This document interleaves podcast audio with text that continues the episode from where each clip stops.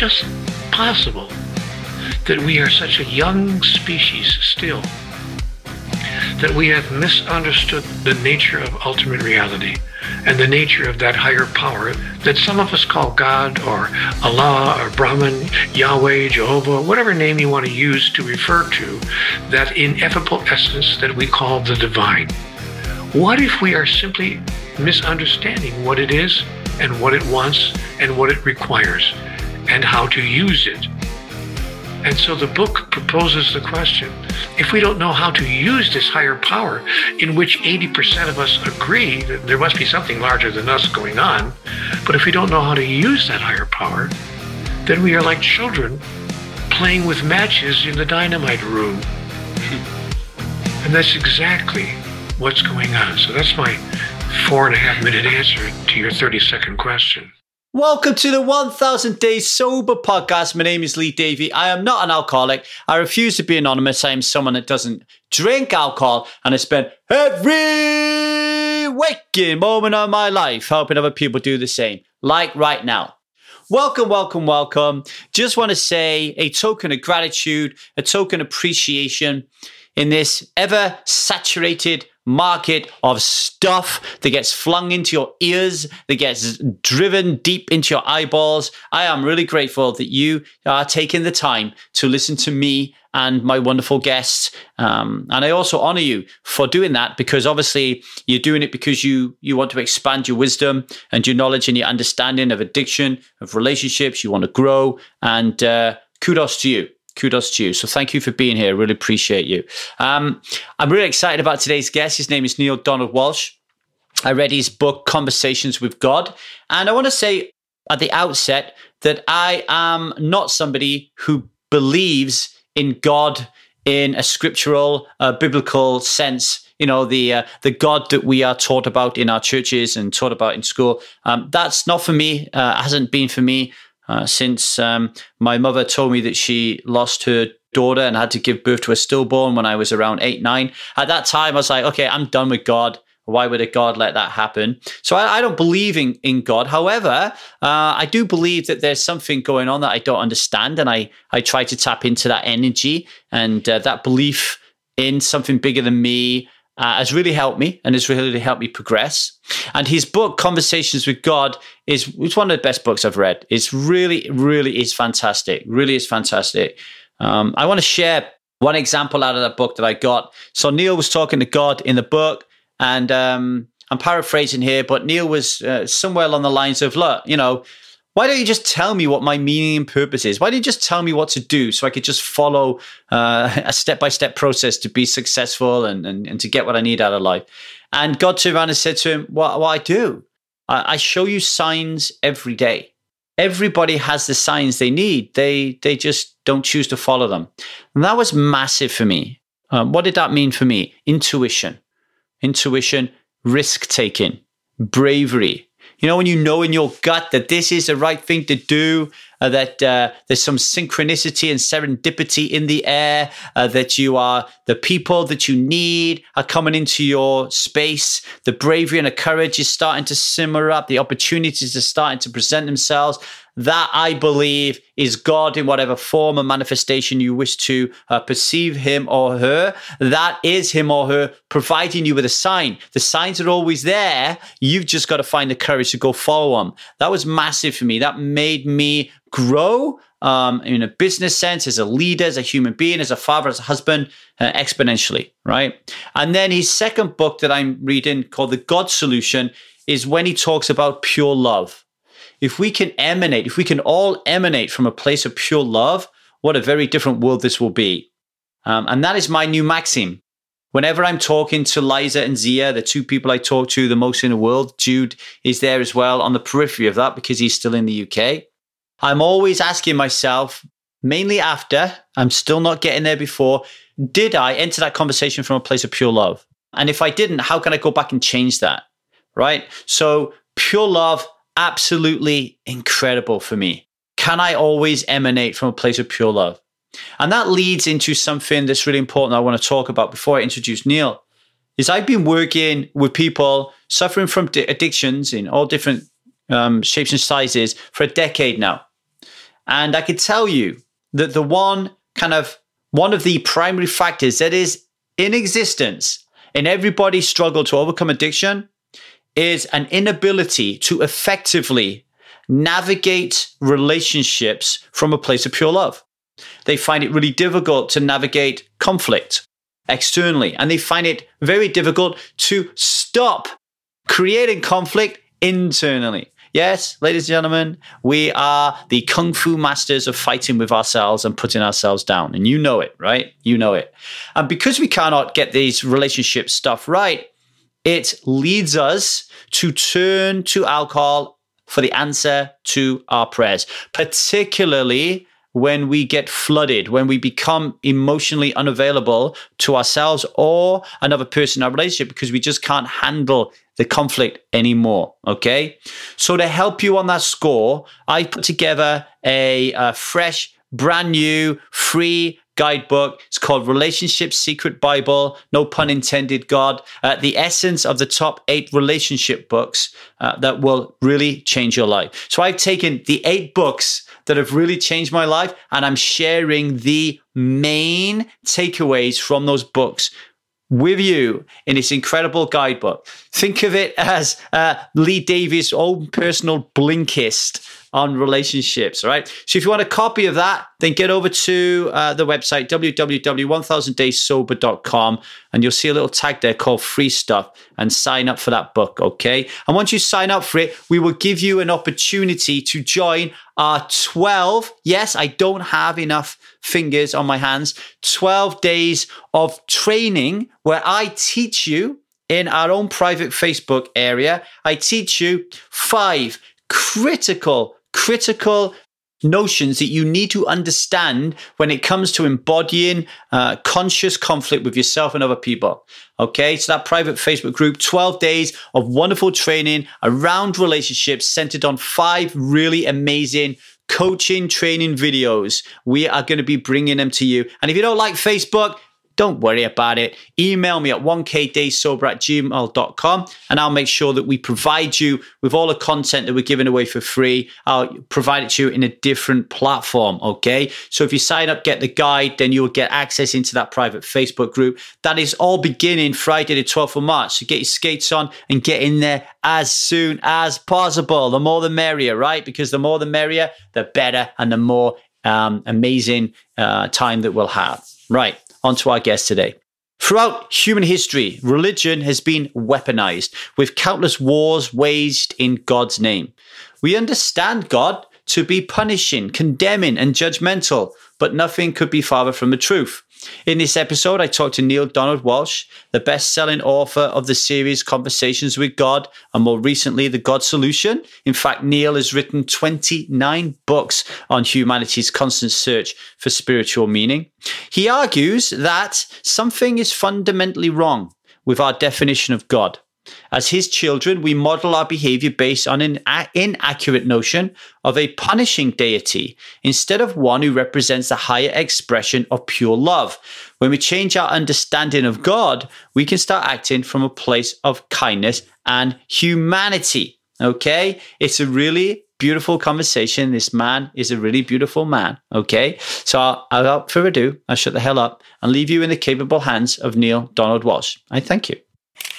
Neale, welcome. It's been a real pleasure. I found out about your work reading Conversation with God and found that extremely interested. And then I've been reading The God Solution, and I'd like to talk about that a little bit. And for every solution, there is a problem. So for the people listening, what is the problem that you're trying to address in the book, Neale? The world. Everywhere you look. I mean, nothing is working. I mean, Lee, nothing is working.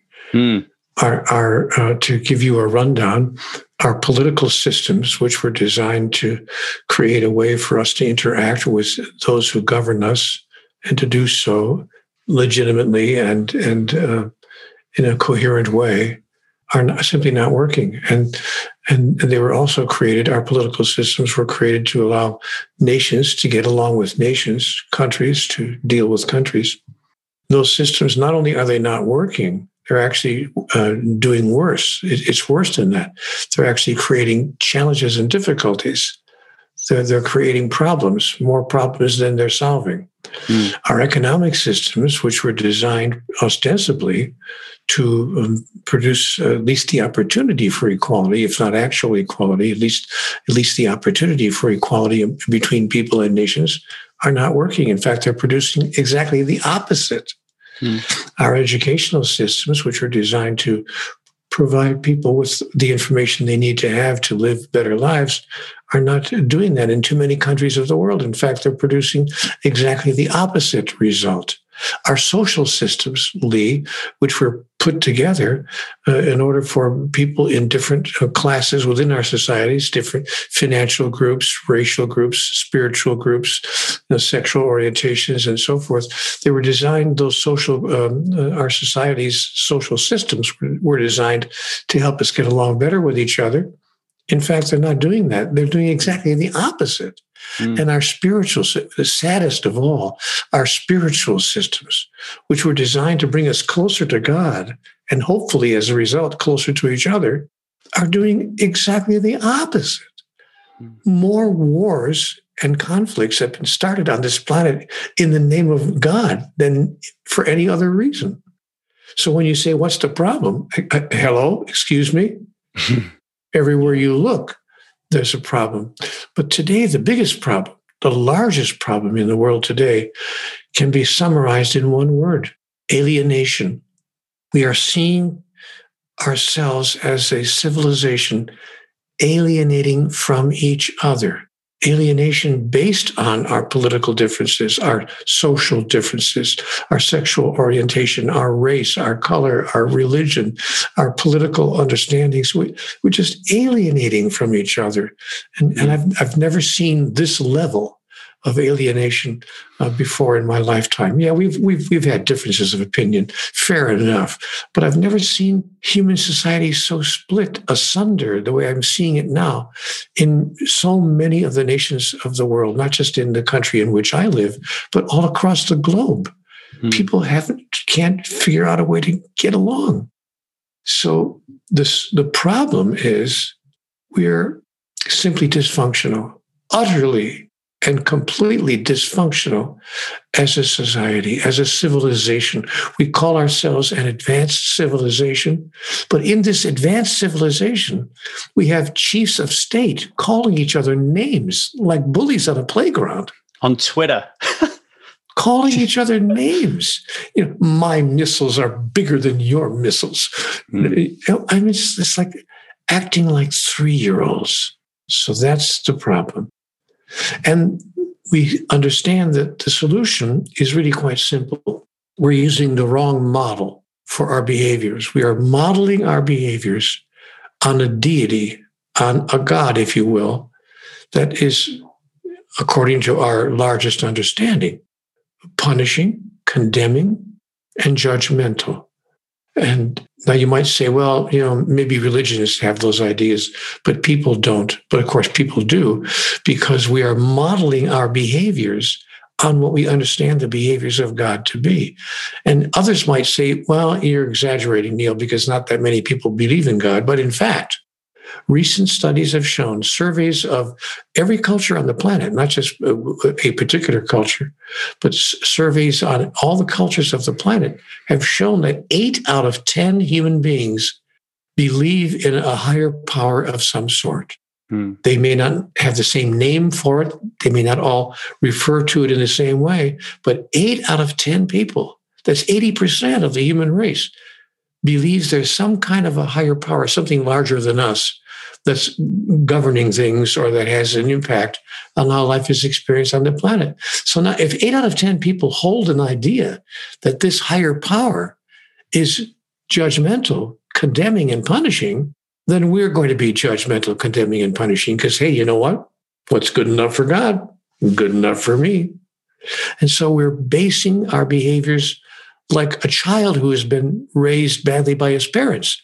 You know, when young people act out and behave badly, we say, you know, often we look at their household. What was their household like? What was their upbringing like? What are their parents like? How have they been raised? Well, the human race are like children being raised by a God that we believe is judgmental, condemning, and punishing. So the God solution is to change our definition of God. To put it into one brief 5-minute summary, the God solution is to say, what if, and I could be wrong, it's a what if question, it's a hypothetical question, but for the purposes of just deep exploration, what if there's something we don't fully understand here about God and about life, the understanding of which would change everything? Is it possible, just possible, that we are such a young species still, that we have misunderstood the nature of ultimate reality and the nature of that higher power that some of us call God or Allah or Brahman, Yahweh, Jehovah, whatever name you want to use to refer to that ineffable essence that we call the divine? What if we are simply misunderstanding what it is and what it wants and what it requires and how to use it? And so the book proposes the question, if we don't know how to use this higher power in which 80% of us agree that there must be something larger than us going on, but if we don't know how to use that higher power, then we are like children playing with matches in the dynamite room. And that's exactly what's going on. So that's my 4.5-minute answer to your 30-second question.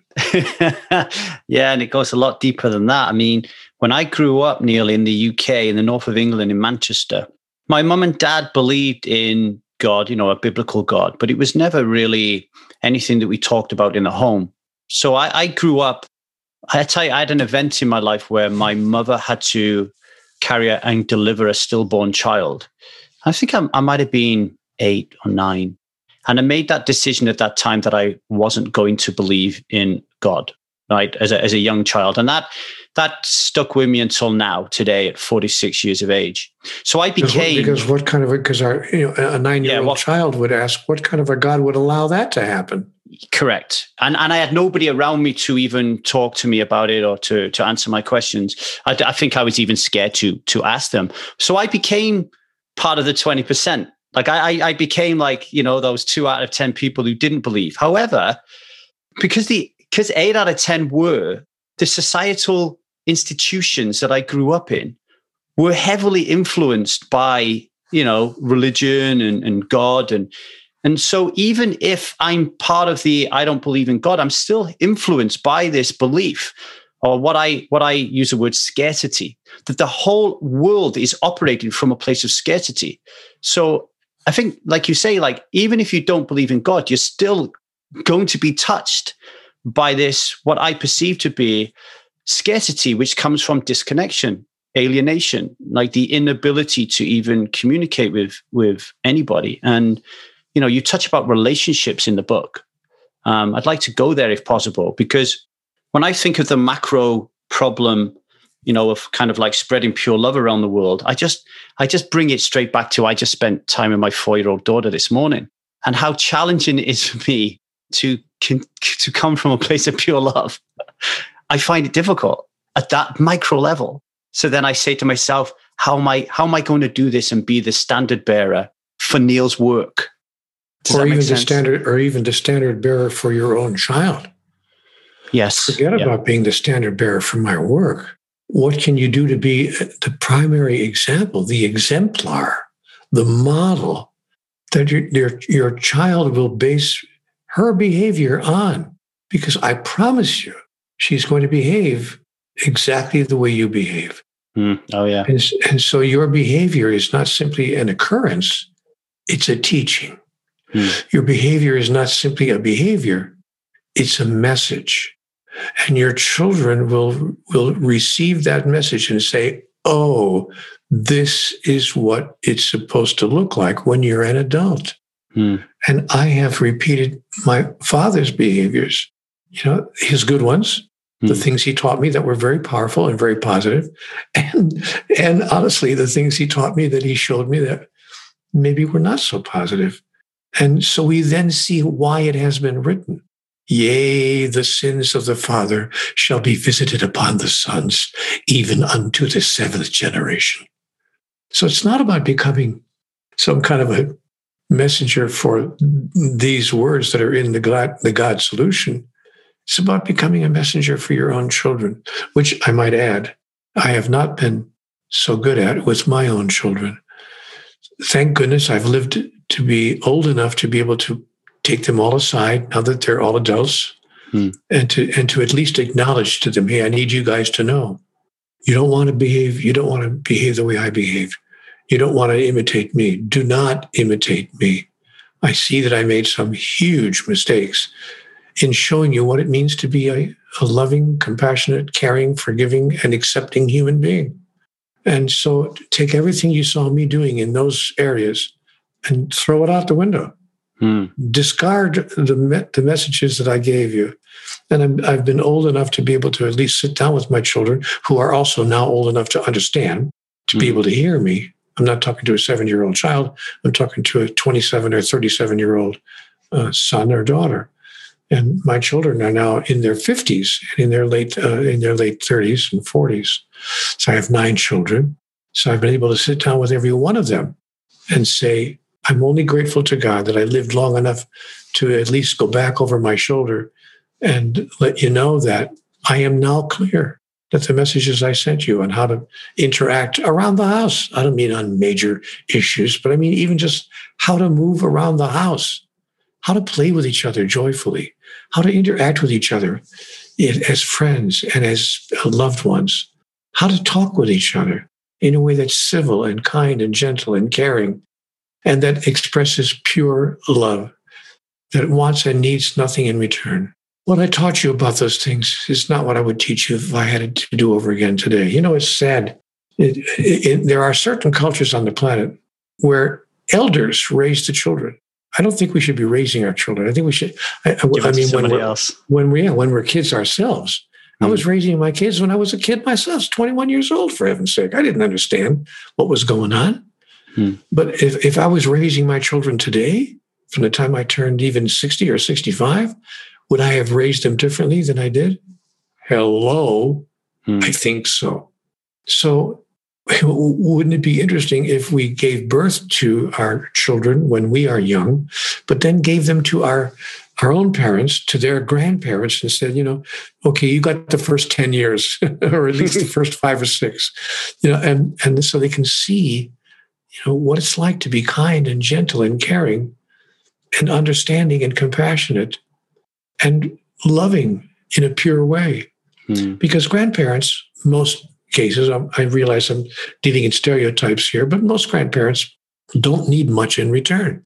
They don't have a lot on the line. They don't have a deep investment.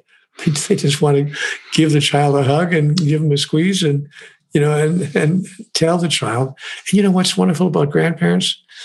When young children misbehave or create a problem in the house, knock over the milk or whatever at the dinner table for being too gregarious or whatever, and begin to cry because they see that they made a mess of dinner to destroy the entire dinner party, you know, a grandparent will not punish that child. Grandparent doesn't say, go to your room. You should have known better. Some parents might do that, but a grandparent would actually take that child into his arms and hug the child and love the child in the moment of its so-called misbehavior and say, there, it's okay, sweetheart. Grandpa loves you. And so, you know, I got to believe that God is at least as nice as my grandpa. Is there something in that, though? Like, let me just think about this a second, formulate my thoughts. So I'm a byproduct of the way my mum and dad parented me, and they were parenting me because they were really young. So when you said we need to maybe we could consider giving our children to our grandparents, I became judgmental straight away. And in my head, I was like, I wouldn't give my daughter to my parents because they raised me and I didn't like the way they raised me, Presumably they're older and wiser now. Exactly. Yeah. And I've never thought about that. My attachment to the story is, this is how they raised me. This is how they will raise my child. However, I'm living in a house right now where I see an 80-year-old woman caring for my daughter, my mother-in-law. And she's always coming from a place of pure love. Always. I never see her doing anything different. No. And yet her daughter will say, well, when she was younger, she did this. When she was my mom, she did this. Well, so old, my dad had a saying for that. My dad would tell me all his lifetime after he became an elder in our family, he would look at me and he'd say, son, so old, so soon, so smart, so late. So old, so soon. So smart, so late. But, if we were to raise our children, given the values of those of us who've gotten smarter a little later, then maybe the next generation of young people would move into their adulthood with different experiences and different values and different ideas. But it would start, the God Solution says, let's start at the top. Let's start where 8 out of 10 people look to find their value system. If we decided to share with our children and with all of the people of the earth, not just young people, that we do in fact have a God, if you please. There is in fact a higher power, but it's not some huge guy in the sky with, gray hair. But what if God was simply an energetic essence, self-contained, self-assured, and self-aware? Very self-aware and energetic, the source of all wisdom and clarity in the universe. But what if that source of energetic expression needed nothing? What if it needed nothing for the simple reason that it was everything it could possibly need, that it constructed and it is composed, and everything that exists is comprised of this energetic expression? And what if God, what we call God, needed and required nothing of us in order to love us? Even those of us who don't deserve to be loved, would that be the highest expression of pure love?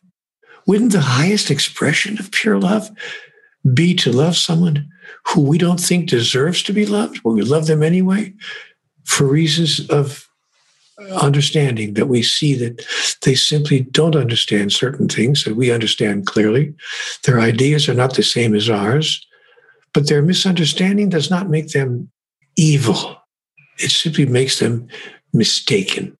Mm. In our estimation, I might add, mistaken in our estimation. So what would it take for us to believe in a God who sees that we are children who are simply mistaken in our understandings of what life and love and what we are truly all about? If we decided to embrace such a notion of our deity, it would change the model that we use. It would change the ethic that we have applied to all of our interactions in the world, our political interactions, our social interactions, our economic interactions, and our spiritual interactions for sure. We would have a completely different ethic upon which to base our choices and decisions. And that new ethic, an ethic that says, you know what? I don't require, demand, need anything from you in order for me to be kind and good to you. The joy of being kind and good to you, the joy of being a wonderful human being, the joy of being understanding and forgiving is sufficient. That is sufficient payback for me. I don't need you to give me anything in return. Life is not a quid pro quo. If we take quid pro quo off the map, which is, of course, how we understand God, God says you got to belong to the right religion. If you don't belong to the right religion, I use one example here. Yeah. If you don't belong to the right religion, it doesn't matter how nice you are, how good you are, how kind you are, how compassionate you are, how generous you are, how caring you are, how humorous you are, how insightful you are, how gentle you are. None of that. Read that. None of that matters. You're going to hell, and you'll be suffering everlasting torture in the fires of Hades, because you simply belong to the wrong religion. What can I tell you? That happens in this house. So my mother-in-law, who is in her late 70s, she desperately, desperately, desperately wants our daughter, Zia, who's 4, to believe in her God, because if she doesn't, she believes she's going to go to hell. And when you really, really, really believe that, that is a really upsetting thing for you when you see the one person that you love and you really think that's going to happen. And we base our decisions, we base our human decisions on that. If it was just a spiritual understanding, one might say, well, you know, I don't agree with it, but fair enough. You believe what you believe, I believe what I believe. But it doesn't end there. It doesn't end there. Nations talk to other nations in exactly the same way. You either do things the way we want you to do them, or we're going to make sure that you do not survive. We'll send you to hell. We'll call it an atomic warfare. Yeah. Or we'll call it economic sanctions, or we'll call it some kind of payback, because you will do what I want you to do. And we base our behaviors, and we say, we think we're justified. We actually say, no, you don't, Neale, you don't understand. That's how we have to behave on the earth, the way it is. You have to talk tough. You have to be a bully. You have to insult people to their face. And you have to make sure they understand that if they don't agree with you, they're going to pay a price they don't want to pay. What is that about? Who does that except barbarians? So we live in a barbarian civilization, and we call ourselves advanced. We imagine that we are an advanced society. We have no idea what it means to be advanced. But the God Solution gives us some of those ideas on how we could change the way things are in this world. And that's why I produced the book. Can I use another metaphor of heaven and hell? A couple of nights ago, I got into a fight with my wife.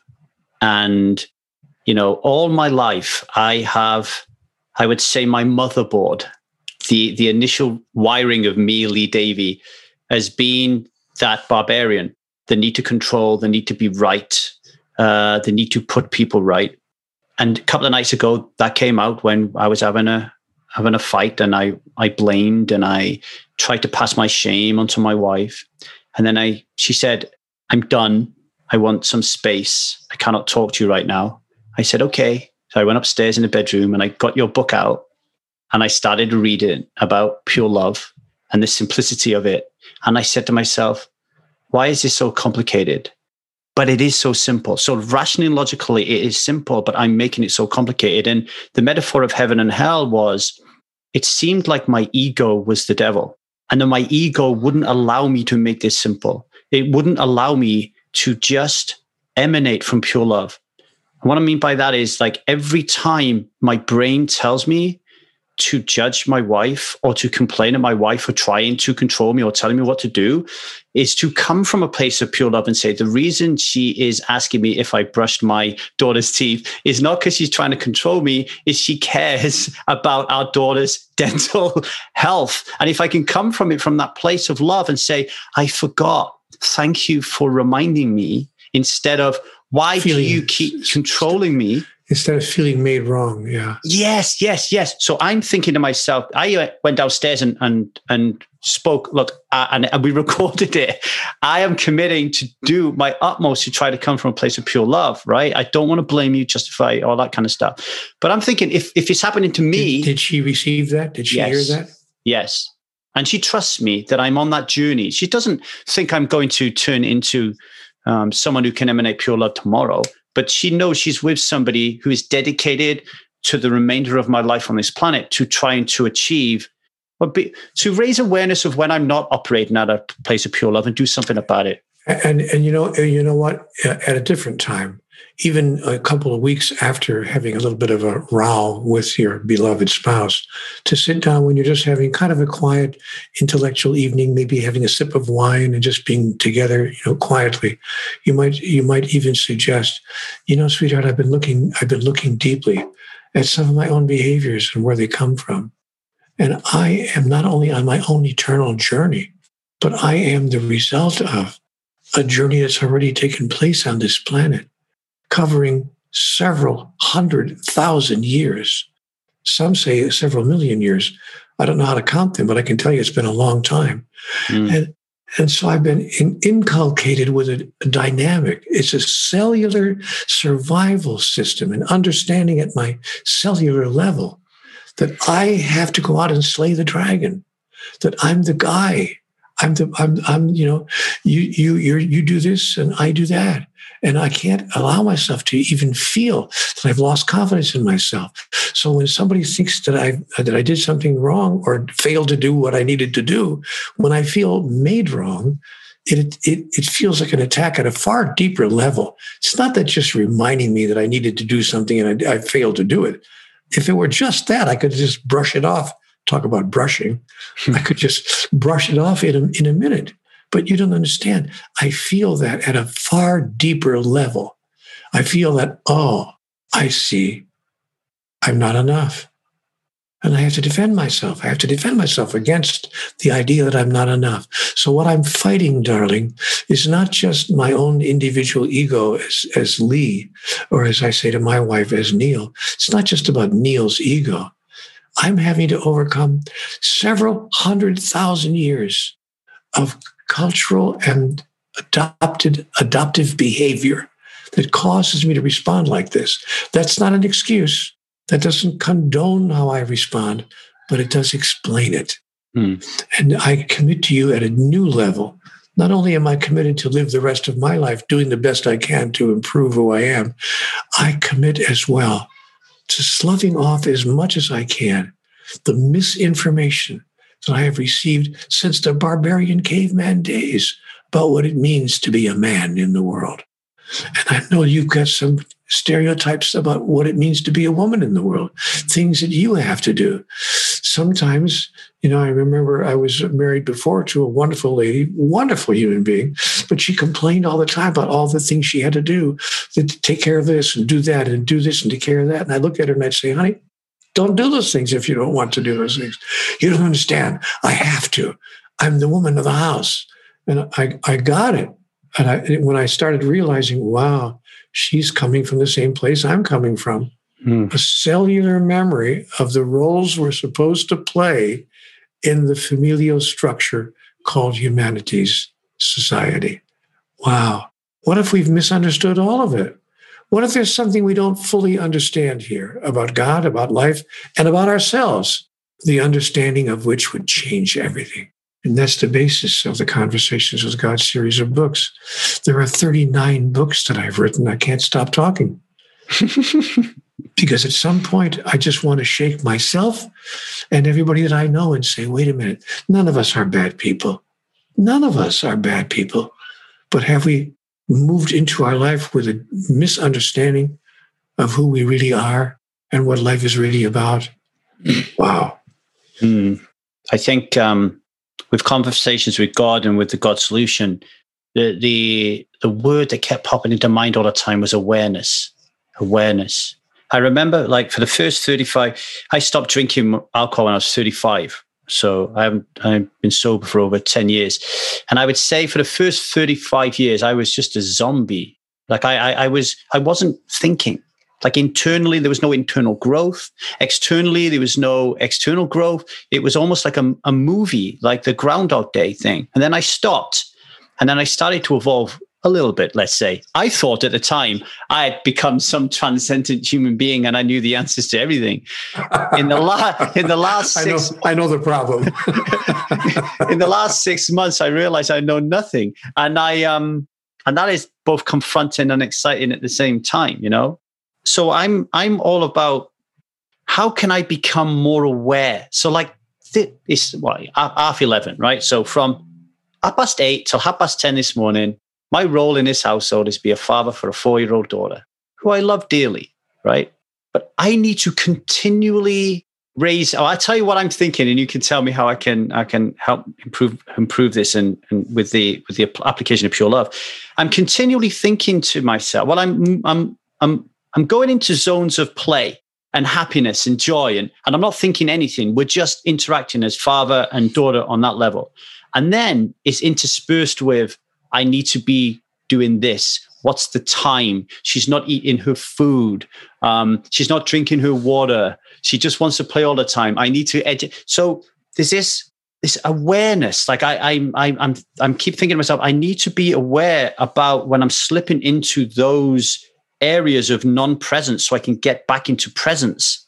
But it's a challenge because I'm very often not aware. To the point, Neale, I set my alarm every 2 hours to remind me to be aware, right? Like, am I ever going to get it? Am I going to be 77, 78 before I get it? I mean, what do you think about that hurt. That hurt. Oh.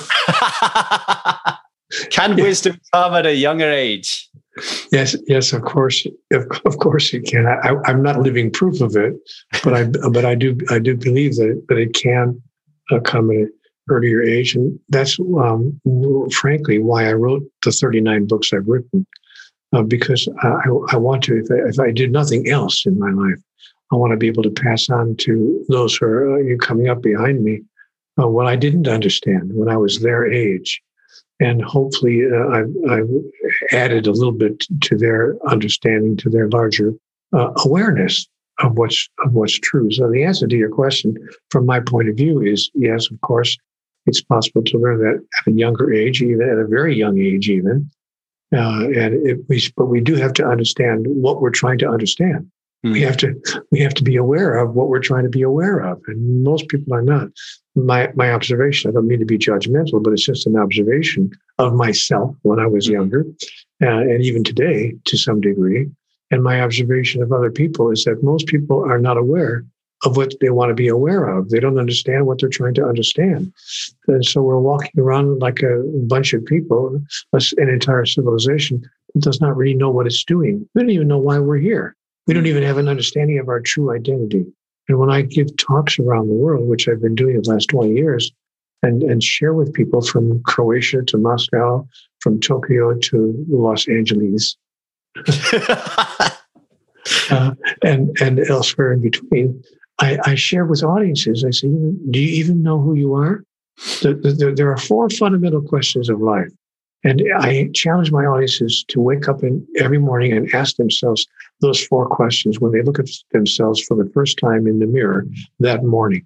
I want you to ask yourself four questions, I say to them. Number one, who am I?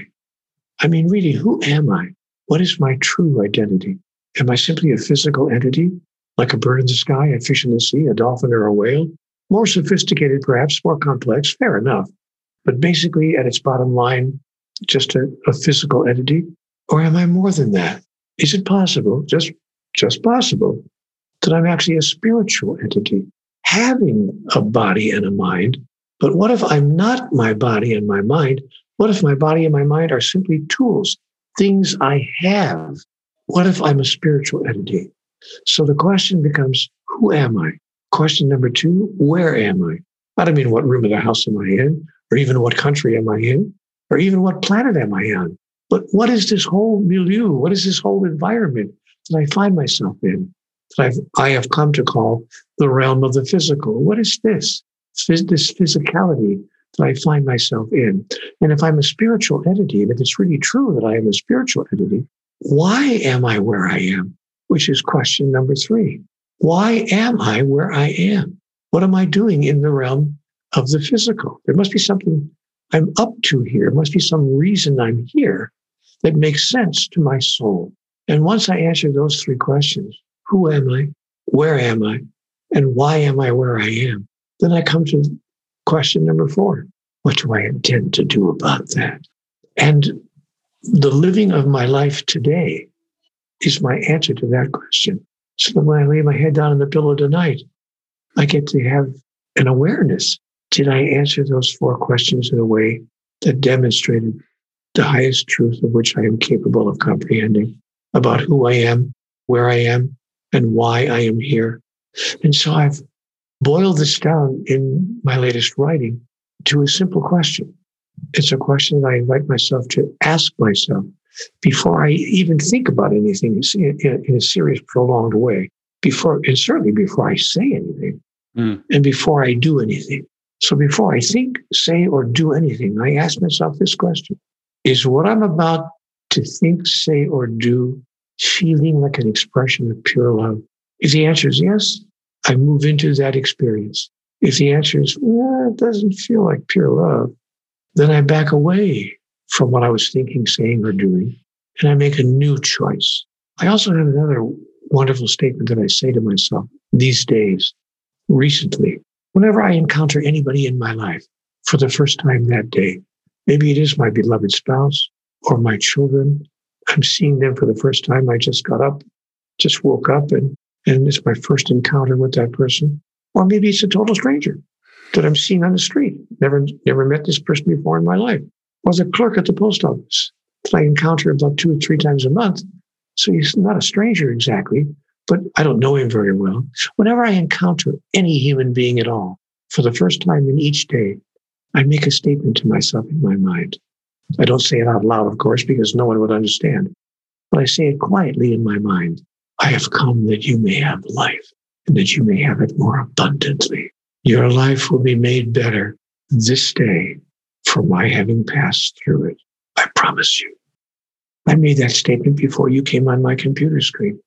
Your life will be made better today in some small way because I passed through it. I promise you. When I encounter every human being, whether it's a total stranger or someone that I'm living my life with, when I encounter every human being with that idea in my mind, does it change radically how I choose to proceed? Even if I'm upset, even if I feel made wrong, even if I'm angry about something or disappointed or frustrated? Yes, it does, because I then know who I really am and why I'm really here. And here's the truth of it. I'm not really here for you. I'm not here for my spouse. I'm not even here for my children. Not in the strictest sense. I am here for them in the sense that what I do for them, I do for me. Ultimately, I'm here in order that I might become the next grandest version of the greatest vision ever I knew about who I am. I am here serving a larger agenda, the agenda of my soul. I have chosen to physicalize. I've chosen to be in this physical realm that I might know through my own expression and experience my true identity as an aspect of the divine. I'm going to suggest to you that that has been the motivation behind the actions, choices, decisions, and words of every human being that we have called an avatar, a master, a guru, or, if you please, a savior, saving us from our smallest idea about who we are and opening us to a grander notion, a larger awareness, a divine understanding. Now, you know what, Lee? I could be wrong about all of this, but I don't think so. I was going to say, it feels right to me. I mean, before I come on, I was nervous and I was telling myself that I approve of myself and that I feel secure and that I'm in control. And so my energy and my intentions are very, very different. And even when we came on, your calmness and sereneness, your tone, the space between words, just the relaxed slowness of your speech was confronting to me, because I find that terrifying. And I'm beginning to think that the reason I find it so terrifying is in that lies my answer of intention. So like, how can I be intentional? How can I ask those questions? How can I spend my time with my daughter in pure love if my mind is going 100 miles an hour? I'm eating too fast. I'm thinking too fast. I'm talking too fast. Does that make sense? Well, yes, at some level, although I want to say it doesn't, in my own view, it doesn't necessarily have to do with the speed of things, with how fast you eat or talk, so much as it has to do with content. That is, what am I being? I have invited people to change the focus of their life from what they're doing to what they're being. We are, after all is said and done, not human doings. We're human beings. Mm. And so the question becomes, what am I choosing consciously to be, however rapidly I speak or eat? But what am I choosing to be? Am I choosing to be joyful, compassionate, understanding, and, if you please, a demonstration of pure love? Because we have this notion that our emotions overtake us. You know, I couldn't help it. I wasn't myself. I couldn't help it. I was just overcome by emotion. But I have been sharing with people my awareness that emotion is not something that with which we are overcome. Emotion is something we choose. Now, fair enough, we choose it this fast. The mind is an amazing instrument. And so we will take in data about what's going on in our exterior world. what's going on with our daughter, what's going on with our spouse, what's going on in the world at large, what's going on outside the window right now. We have enough, the mind takes in all the data and it compares it with data already held, with what I call prior data, makes an instant comparison. Then it determines what our appropriate response based on our understanding of the prior data should be in this present moment. It does this in milliseconds. And so in 1 millionth of a second, it informs us on what our best response should be to the data that's incoming right now, based on an interesting notion that survival is the fundamental instinct. I've got to find a way to survive. Talking about the caveman era I was talking about earlier. Survival is the fundamental instinct. And not just survive in the sense of making sure I don't physically die. I mean surviving, just surviving the moment. I've got to survive this moment and be the winner in this moment. So how do I survive? Because survival is a fundamental instinct. But Conversations with God made it very clear to me. Survival is not the fundamental instinct. It's not the basic instinct. If survival were the basic instinct, we wouldn't run into the burning building to save the crying baby that we hear on the second floor. We would run away from the building. We might get on the phone and call 911. We wouldn't race into the building. But surveys have shown that the average person, if they see a building on fire and hear a baby crying from the second floor window, 8 out of 10 people would race into that building. They wouldn't sit there and weigh the odds. Gee, I wonder if I'm going to survive. The question in moments like that is not whether I'm going to die, but how am I going to live? Whether I live for 20 more years or 20 more minutes, the question becomes, who am I? And so the fundamental instinct is the instinct to express divinity, not survival. If we can bring the two together and survive being divine, fair enough.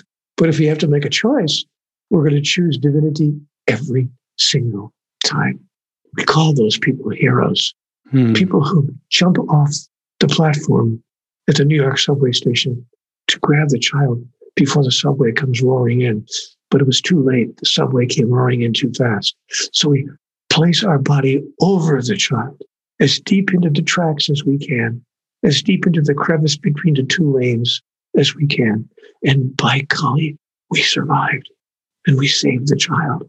And the people on the platform are applauding crazy, and they jump off the platform to say, "You're a hero, you're a hero." And the news media come, and the TV cameras come, "You're a hero, you're a hero." And we look at the camera and we say, "I did what anybody would do." Yeah. That's the fundamental instinct. And when we follow that fundamental instinct, not just in moments when all the chips are down, but in the moments when we have a chip on our shoulder, that's when we have made a huge transformational decision, when we said to the world at large and to ourselves, "This is who I really am." That's a question I'm going to be asking myself moving forward a lot. My new daily practice, those 4 questions. Thank you for that, Neale. I want to talk about forgiveness a little bit.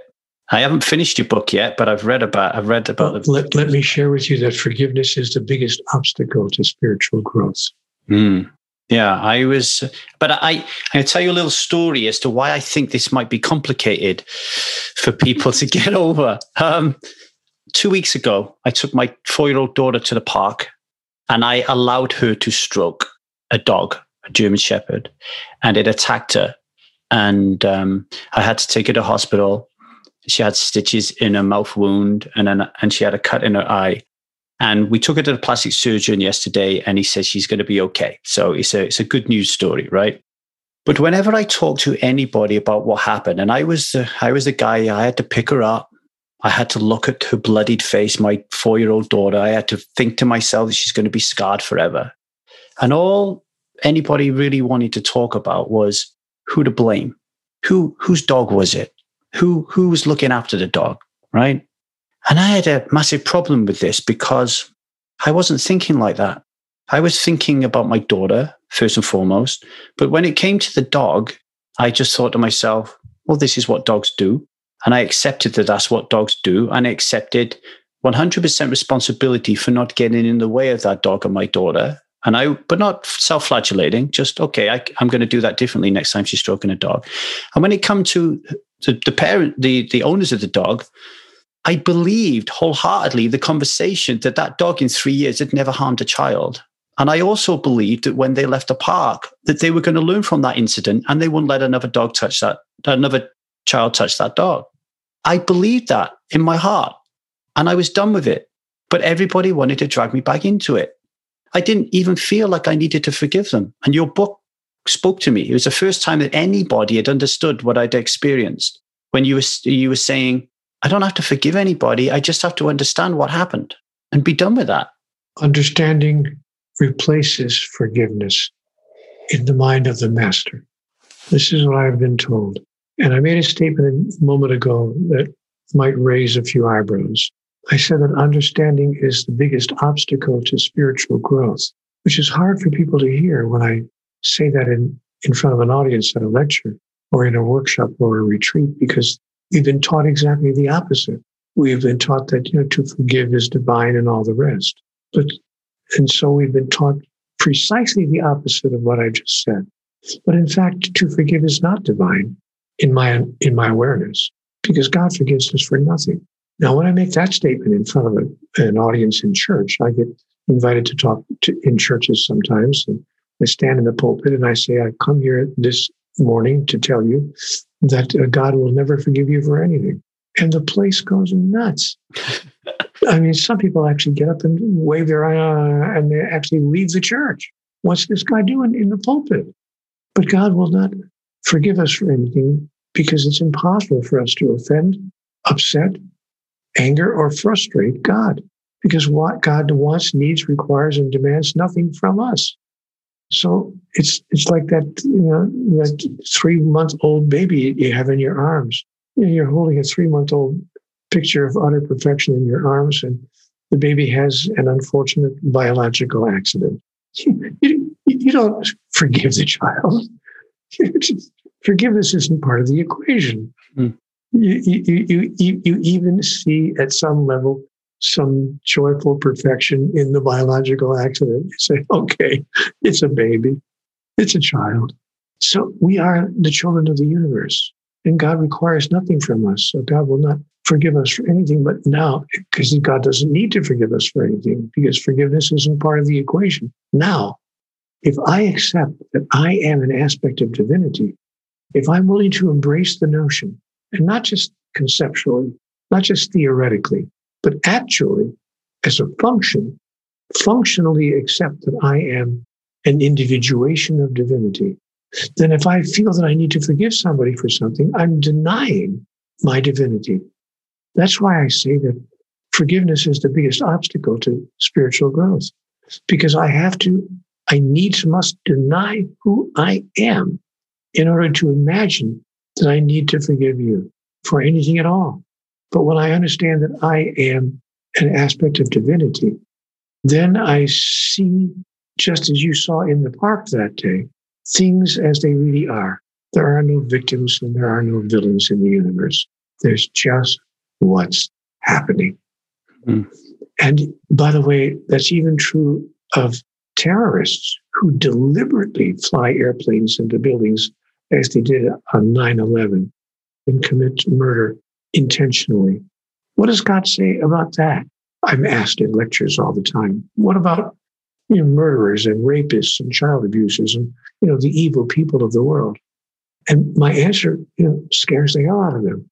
I mean, it scares the hell right out of them. Mm. Because I say to them, every act is an act of love.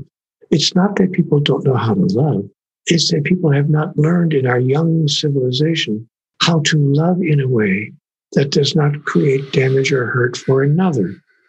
We've not learned the golden rule. It's as simple as that. We've been told the golden rule for thousands of years, but we refuse to treat others as we would like to be treated. And so when we ask the terrorists, why would you do such a thing? If we listen carefully, we will find that behind their action was the love of something, either the love of a principle or the love of a way of life or the love of their own cultural story, which they feel threatened about, that it's going to be taken away from them, or the love of something or another. This does not mean that we condone their action. It does not mean that we agree with their action. It does not mean that we suggest they do it again. But it does mean that we understand Oh, I understand. Pope John Paul II, I believe it was Pope John Paul. Mm. Forgive me if I'm wrong on this, but I believe it was Pope John Paul, was actually almost murdered. He was driving through Rome in a motorcade, an open car, and some guy stepped out of the crowd and shot him six times. Bang, bang, bang, bang, bang. 6 shots in a row. Got him in the chest, in the arm, in the neck. Then, of course, the Pope almost died. They rushed him to the hospital. They managed to save his life, but they caught the guy who shot him. And when the Pope was out of the hospital a few months and recovering, he went to see the man in his cell in prison. And he gave the man his papal blessing because he had an interesting conversation. He said to the man, I can't agree with violence at any level, and I certainly don't agree with violence on my person, but I am wanting to know, why would you do such a thing? What have I ever done to you? And the man explained why he felt that the Pope stood for a system that was violating his and threatening to take from him his dearest personal belief system, his own religious understanding, and his own cultural awareness.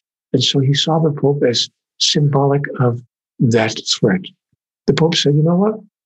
I can't agree with what you did, but I can understand how you could have done such a thing.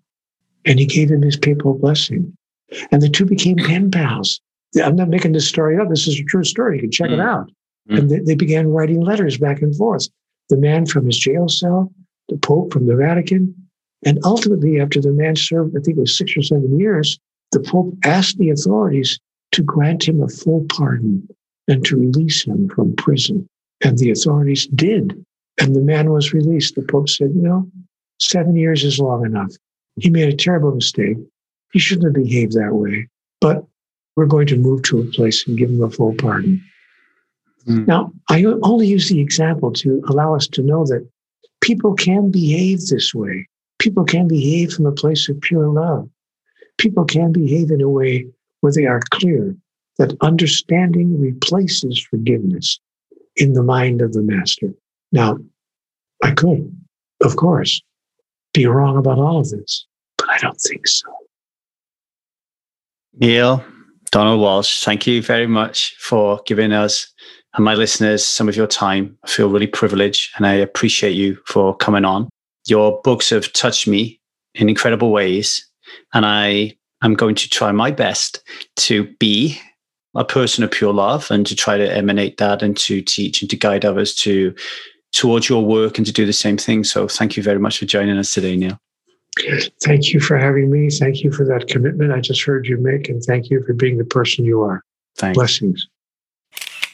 If you want to be somebody that doesn't drink alcohol or recover from any other addiction, improve your relationship with yourself and those that you love, or just want to learn to live a more conscious life, then here is what we can do to help you at 1000 Days Sober. Number one, we have a Strive subscription service, okay? So you pay a monthly fee, you come and join us, you come into our community, you get access to all our Marco Polo groups, you get access to our Kajabi group, you get access to content that you will not see in the public sphere, mainly by yours truly, but by other people in my network, our friends as well.